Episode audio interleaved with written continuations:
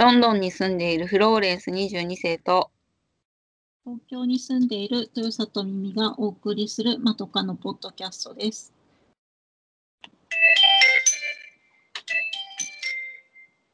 メガネの時間。このコーナーは、まとかのお眼鏡にかなったもの、ことを紹介しながら、熱苦しく語るコーナーです。今回のお題は私、フローレンスが考えました。ですね、2020年12月末に放送された NHK で放送している7年ごとの記録っていうシリーズがあるんですけど、その35歳になりましたっていうのを放送したんですね。で、私これは見逃しちゃったんですが、最近再放送して、あ、35歳になりましたが放送されたんだと思って見たので、このシリーズについて話したいなと思いました。はいえっ、と、ミミさんはこのシリーズ知らなかったみたいなんですけど、ちょっとこの NHK がサイトに書いてある紹介文を読みますね。はい1992年、バブル経済の名残が残る日本各地で始まった7歳の子どもたちの取材取材取材。その後、14歳、21歳、28歳と7年ごとに訪れ、家族や生活、そして将来の夢について話を聞いてきた。長期シリーズ第5弾35歳。新型コロナウイルスが猛威を振るう激動の年に彼らは何を語ってくれるのか。その成長と今の記録。はい。えっと、1992年から7歳に、7歳だった子どもたち13人に取材して、その後7年ごとに訪れて、今彼らがどうなってるのかっていうのを記録していくシリーズなんですね。うんで、実はこれは、もともとはイギリスのシリーズなんですよ。うんあのー、1964年に始まったセブンナップっていうシリーズなんですけど、セブンナップってまあ、飲み物ですよね。うんでも、この7にかけてセブンナップっていう7歳の子供たちに取材したから。うんで、えっ、と、そこから、7プラス7、14歳、21アップ、28アップって言って、こう、どんどんどんどん、あの、7年ごとに訪ねていって、イギリスでは2019年に放送した63歳、63アップが最、最終のやつなんですね。うん最、何、最一番最近のやつ。うんで、私はこの番組のファンで、あの、この NHK でずっと割と放送してたんですよ、このシリーズ、イギリスのやつも。うんだから、イギリスに来る前から見てて、イギリスに来てから見見出したのは、2005年、2012年、2019年はイギリスで見てるんですよ。うんで、あの、イギリスのシリーズは、その、7プラス7、14歳から63歳までのは同じディレクターが全部担当してるんですね。うんだから、見てると、すごく、うん子供たちだった、もう今おじさんになった人たちが、63歳になった人たちと、そのディレクターとの個人的な関係っていうのも構築されてるんですよ。うんなそれの会話とかを結構漏らさずに放送してて、うんで、最初はね、セブンラップは40分の番組だったんだけど、セブンプラスセブンで53分になって、その後はどんどん長くなってんのね。うん。21歳100分、28歳136分つって、最終のやつが一番長くて150分、うん。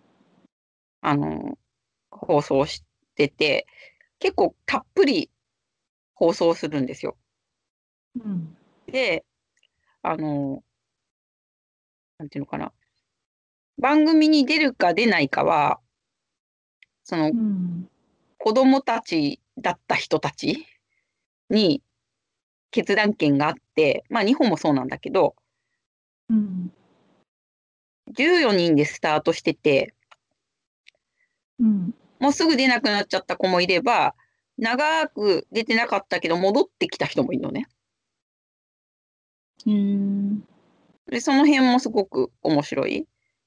イギリスのはね。で、まあ、このウィキペディアによると、い ITV っていうところがずっと放送してたの、グラナダテレビっていうのが制作してやってたんだけど、42歳の時だけ一回 BBC が放送してるんですよね。あれ、なんでだろでもね、そそういうのイギリスって結構多いんですよ。あの、なんか制作会社に権利があるから、う。ああ、そっか。うん。放送会するところを選べたりするんだよね。でもまあその後ずっと ITV がやってて、うん。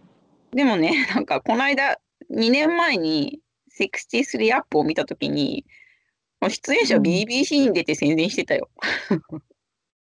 へ ー朝のニュース番組に今日放送になりますとか言って、それぐらい結構 国民的に知られた番組なんですよ。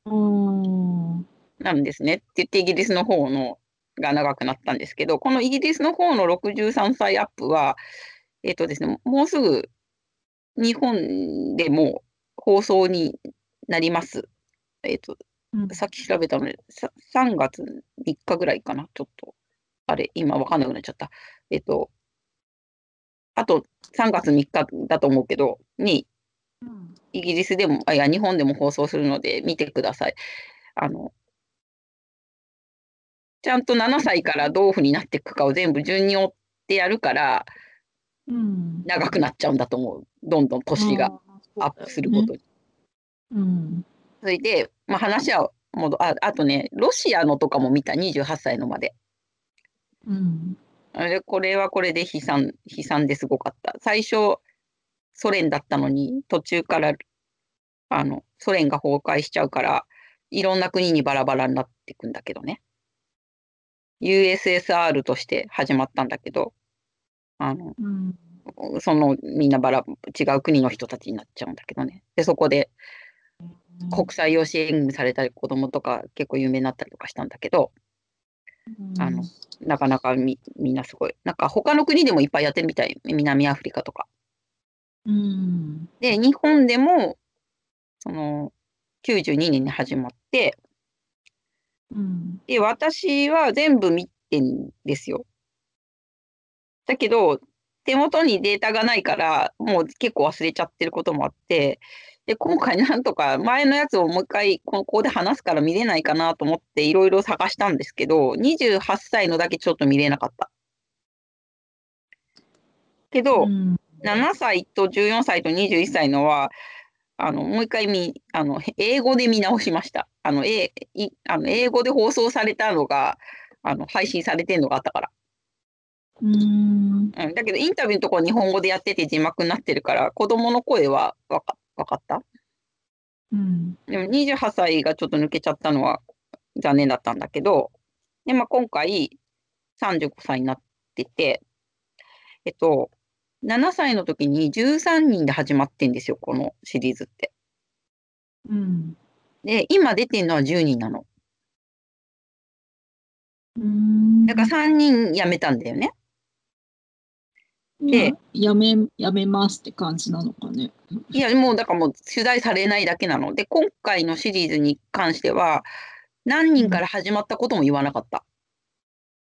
ああ、そうなんだ。だから10人の子たちに会いに行ったっていうだけになってるから、最初13人だったこととかにも触れてなかった。うん。で、えっと、うん、うんとね、1回目だけ出てすぐ出なくなっちゃった子が1人いるの。うん。実はその子に一番興味があったの。うん。その子はね、あの、親がいいない、いない子だったんだよね。あの、養護施設にいる男の子だったの。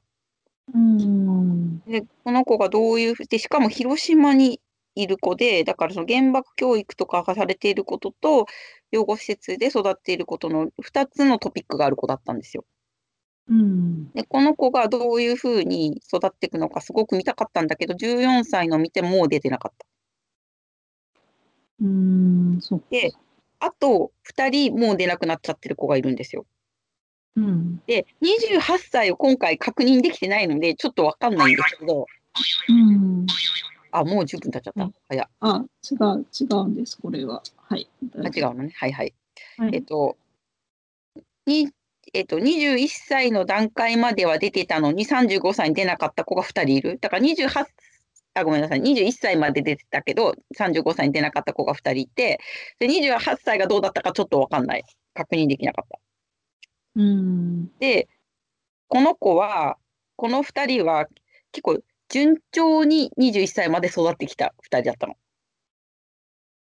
うん。えっとね、1人は男の子で、検事を目指してた。で、うん1人は女の子で東大に行ってた。おすごい。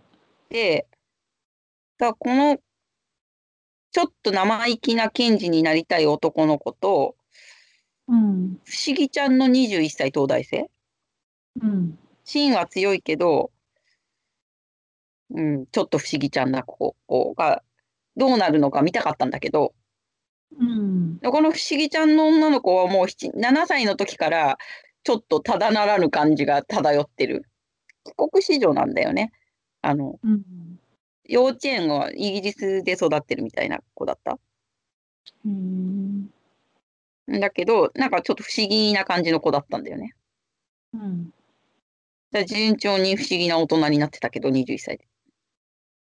うん。で、あとは、まあまだ残ってんだけど、えっと、地方をバラバラにやってるっていうのが面白いなと思ってて、うん。北海道から沖縄、あと離島の子とかも取材してんですよ。うん。で、北海道は、えっと、おじいさんが、えっと、なんだっけ、北方領土の出身だった女の子？早苗さん。だからこの子に課せられたのは、北方領土についてどういうふうに考えながら育っていくのかっていう課題を課せられて選ばれてんだよね。重い重い課題なんだけど。あー何かしらのそういうのを、あ、なんて言うんだろう。上げ、上げてっていうか、選んでるってことまあまあう。そう。で、えっと、一人の子は、多分親がトヨタに勤めてる豊田市の女の子うん。で、まあ割と普通のサラリーマン家庭の子。うん。それから、おばあちゃんが中国残留孤児で、その、おばあちゃんについてきて、ファミリー一族みんな戻ってきたっていう、えっと、まあ、中国で生まれた男の子、うん。よしおくん。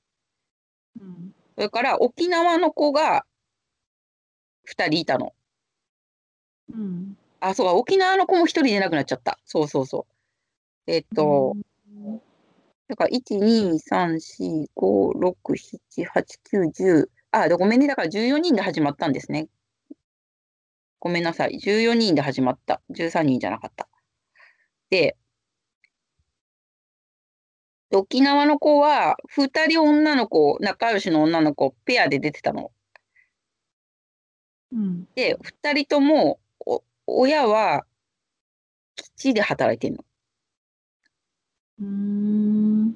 だけど、戦争はいけないって教育されてるから、7歳の時に怖いものは何？って言って、幽霊と戦争って言うんだよね。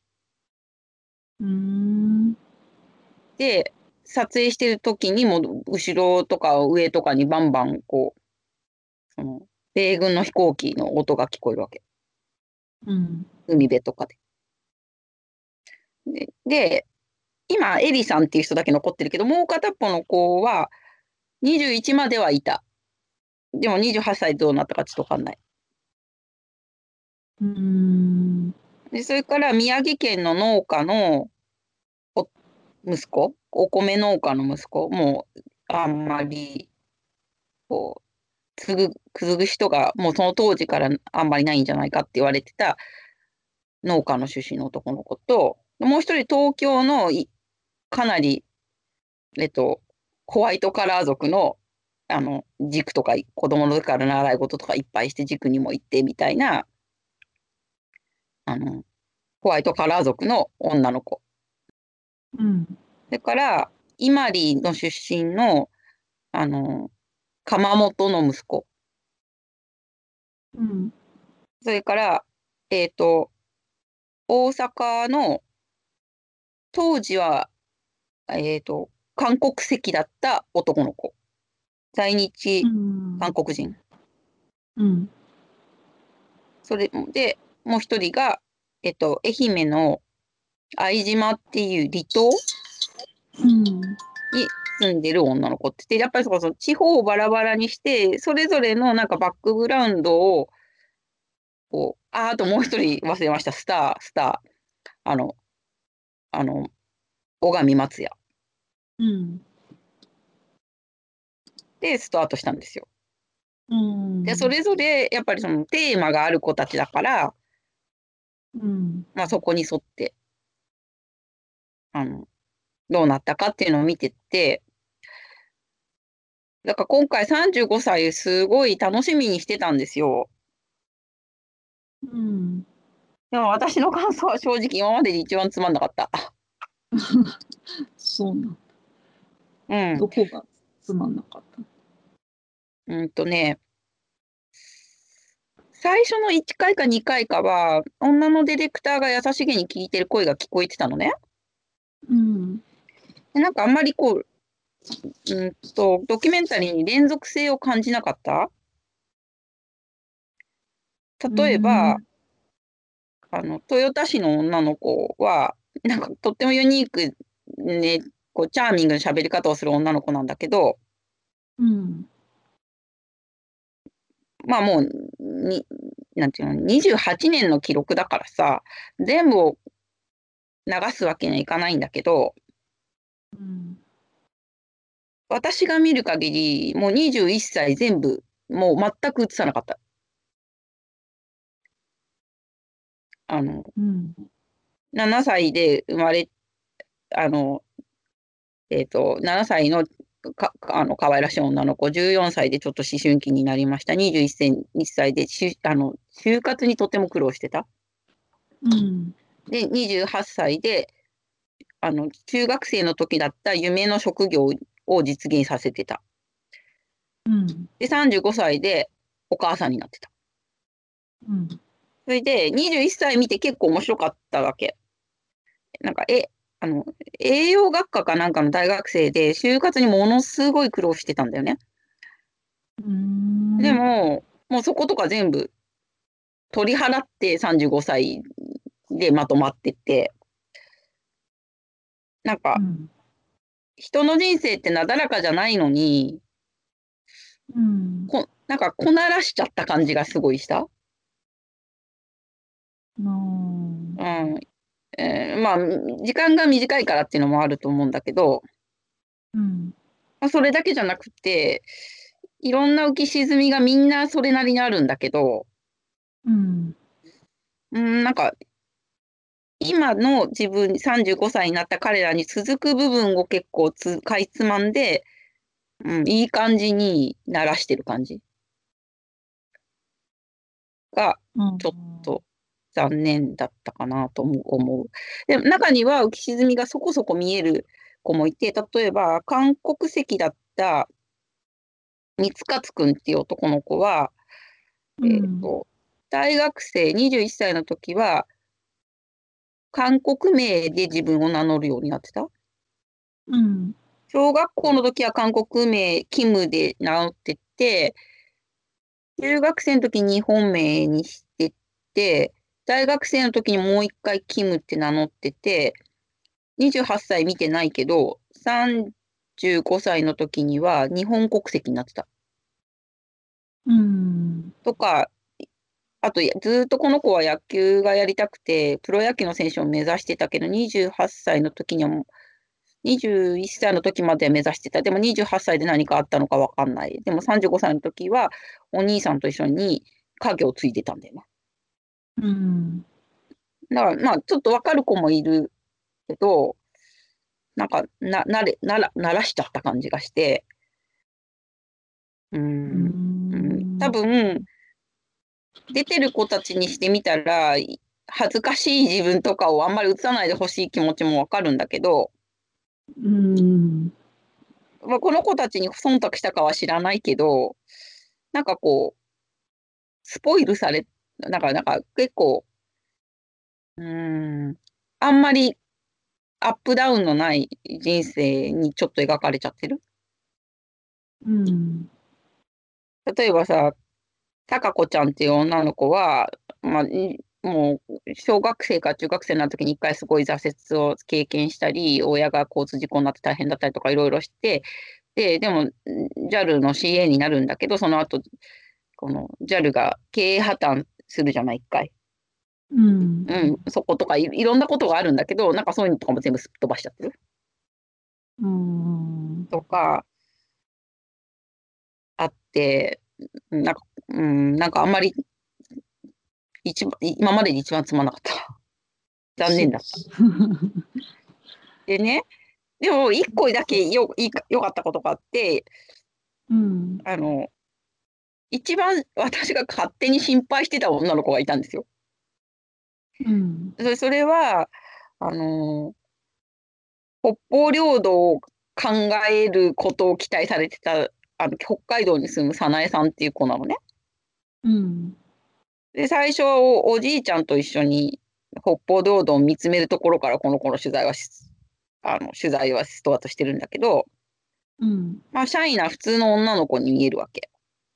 うん。で、まあ、14歳までは、まあ、普通の中学生っぽく見えるんだけど、21歳の時に、なんかまあ、なかなか就職が見つからずに、病院のお掃除かなんかやってたんだよね。うん。で、で28歳見てないけど、35歳の時に元気になってたの。なんかに21歳の時にちょっと辛そうな感じの表情に勝手に私は見見たのね。うん。だけど、35歳で家業を切り盛りすするようになってたのよ。民宿をやっているんだけど、うん。お母さんが病気になったのをきっかけに、あの、し仕事を辞めて、そのお家の民宿を手伝うようになってるんだけど、あ表情が一変してたんだよね。うん。だから、やっぱ7年ごとに見ていくと、その見られてるってどういうことなんだろうって思っちゃう。うん。あのー辞めてった子もいるから、耐えられなくて辞めたんだと思うけど、こんな自分のさ、プライバシーを7年に一度やってきて晒しちゃうわけじゃない。うん。すごい個人情報な気もするし。そうそうそうなのね。だからや辞める権利があるんだと思うけど、うん。イギリスの方も出たり出なかったりする子とかもいたりして、で、やっぱ順調な人生の人もいればそうでない人生の人もいるから、うん。7年ごとに来てくれることが楽しみだっていう人とそう、苦痛だったっていう人と結構ど両方言うんだよね。いそのうん。67歳になった人たちが。うん。で、まだ35歳で若いけど、すでにそこそこみんなアップダウンは経験してるっぽいから、うん。でもさ、み見られてるって、うーん、いいい部分もあるんだなとか思う。ああ、それはあるかもね。あの、本人は嫌だろうけど、自分を律する理由になるよね。だってまた7年後に見られちゃうんだもん。うん。やめ、やめることができるけど。うん。っていうのが面白い点だなと思うのと、うんと、まあみ、みんなね、それぞれキャラがあって、あるけど、あんまり変わってない子もいる。うん。沖縄の子とか、もう子供の時からすごいしっかりしてんのよ。うん。で今もすごいしっかり生きてる感じなのね。うん。で、あと、離島にいた子も、最初、その離島でおじいちゃんおばあちゃんと一緒に、なんかせん、あの、フェ、なんか、なんていうのかな。あの、おばあちゃんが、その離島と本土をつなぐフェ、フェリーの船長さんをやってたんだけど、うん。おばあちゃんを継ぎたいとかって7歳の時に言ってんだけど、14歳の時にはもうなんでそんなこと言ったのかわからない。私はこの島を出てきたいとか言ってるわけ。うん。で、21歳の時には出てったんだけど、うん。あ出たい出たい出たいって思ってたけど、あ、出てみるとやっぱ寂しいし、うん。あこんなもんなのかって思ったみたいな。この子もなんか7年ごとにその時々の心持ちをきちんと言葉にできる子なんだよね。うん。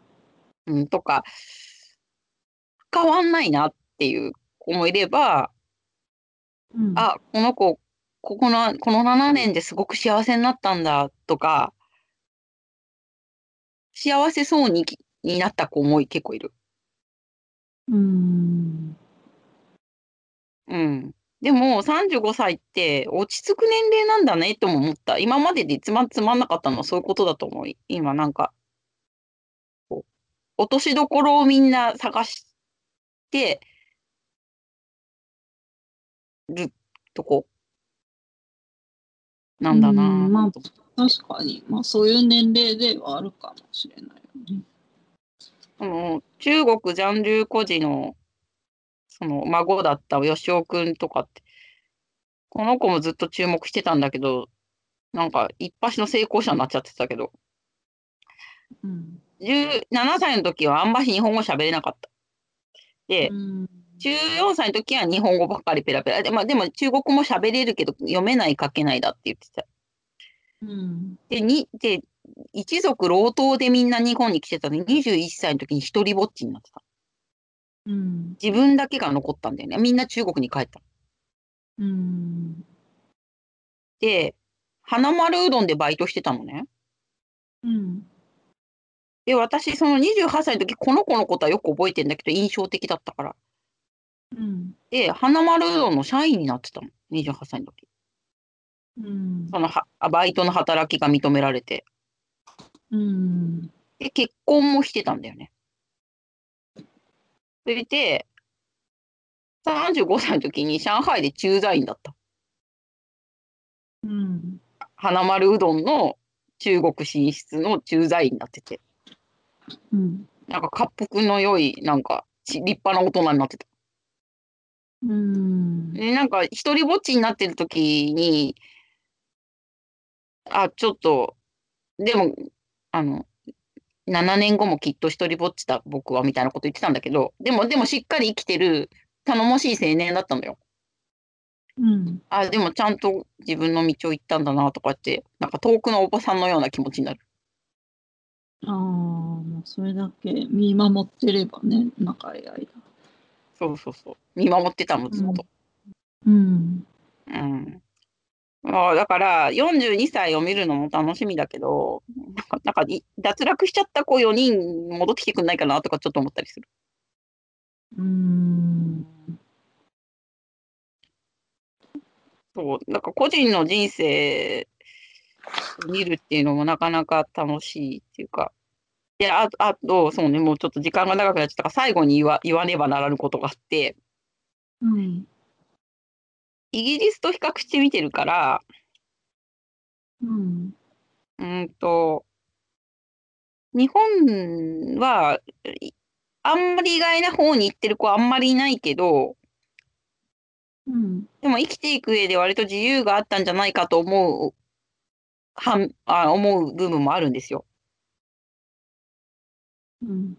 だけど、イギリスはやっぱり階級社会なんだなって見てて思うのね。うん。7歳の時に将来どういうふうになるっていうのをみんなに言わせてるけど、そ結構その通りになってる子が多いのよ。うん。例えば、ひまあ今、東ロンドンすごい地価が上がっちゃったから、東ロンドンに家なんか買うの大変なんだけどさ、今はね。でもまあ当時は、あの、イーストエンドっつって、まあ割と、あの、労働者階級の人がたくさん住んでて、あの、なんかちょっと荒っぽいエリアっていうイメージだったんだよね。うん。労働者階級が悪いわけじゃないんだよ。労働者が下ってわけじゃないの。その階級っていうのはそれぞれライフスタイルの違いだから、その階級によって担う働きが違うっていうことだから、上下ではないんだけど、うん、でもまあイギリスは一般的に階級社会だって言いますよね。で、今、かなり崩れてきてはいるけど、でもやっぱし、その、そういうワーキングクラスの人がの子供が考える将来像といかにもあの中流階級の子供たちが考える将来像っていうのは違うんだよね。うん例えばそのワーキングクラスの子供はジョッキーになりたい。でその後もしジョッキーがダメだったらあのこっちでブラックキャブっていう黒いロンドンタクシーって言われてる。まあ、なるの大変なんですけど、ね、あれ、すごい試験を合格しないといけないから。うん、でも、ブラックキャブの運転手かなとかつってると、その通り、14歳の時には、ジョッキー見習いをやってた。で、その後ジョッキーになるんだけど、やめて、あの、ブラックキャブの勉強をして、今もタクシー運転してる。すごいね。そのまま。だって、あと、その、7歳ってこっちだとね、日本だと小学校1年生とかなんだけど、こっちってね、4歳から学校行くのね。うん。あの、レセプションって言って、小学校の1年前のところから一応学校なのよ。入学年度って 4, 4歳なのよ。うん。だから、もう7歳くらいになると、なんとなくこう、なんて学校教育の、にもう入っているから、将来像が見えるとは言えないけど、どんな学校行ってるのかとか、どういう人に囲まれてるかっていうのは割ともう分かってんだよね。うん。だから、小生意気にも僕はなんか、なんか、オックスフォードに行くとか、ケンブリッジ大学に行くとか言ってる子とかがいっぱい出てくるわけ。いいいい学校に行ってる子たち。うん。割とそのままそう、そう、そのままになったりとか。あの、そういう、日本あの英語で言うとポッシュって言って、なんかちょっと、スノップよりはいい言葉だけど、まあ、あの、ちょっと上上上流な暮らしをしていく。うん。でもさ、その、さっき言った、見られてるって大事なんだなと思ったのはね、うん。やっぱ見られてるから、この、7歳の時に、もうこのガキ、どんな嫌なやつなんだろうみたいなのがいっぱい出てくるわけよ。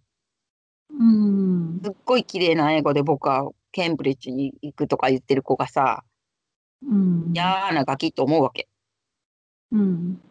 でも、そうでもなく成長してる。うん。割と、ニューアナ顔付きのおじいさんになってたりとかするんだよね。ああ。それは見見られ見られてるせいなのか、それともまあその人生の中にいろんなことがあったのかちょっとわかんないんだけど、うん、割と順調にいってる人もたくさんいて、でもそれってもしかしたら競争をあまりしてないからなのかなとも思ったりもする。うん、こっちも競争社会ではあるけど、ちょっと日本とは違うと思うんだよね。あの、再チャレンジとかもできるから。やり直しが効くっていうか。なるほどね、うん、余裕があるのかな。まあまあ、そうだね。だって日本なんて結構一発で決めなきゃいけないことが何回もあるじゃん、人生に。うん。そういうのがなないっていうか、もう一回できるとかあるからさ。うん。うん、かなとか思ったり。